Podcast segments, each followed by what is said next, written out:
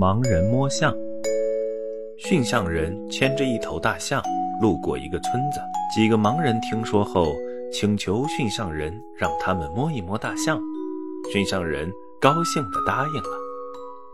大象实在是太大了，几个盲人都只摸到了大象的一个部位，就纷纷感叹道：“原来大象是这个样子的。”摸到象鼻子的人说：“哦，大象又粗又长，就像一根管子。”摸到象耳朵的人忙说：“哎，不对不对，大象又宽又大，又扁，像一把扇子。”摸到象牙的人反驳道：“大象像一根长萝卜。”摸到象身的人又说：“哎呀，别争了。”大象又厚又大，像一堵墙。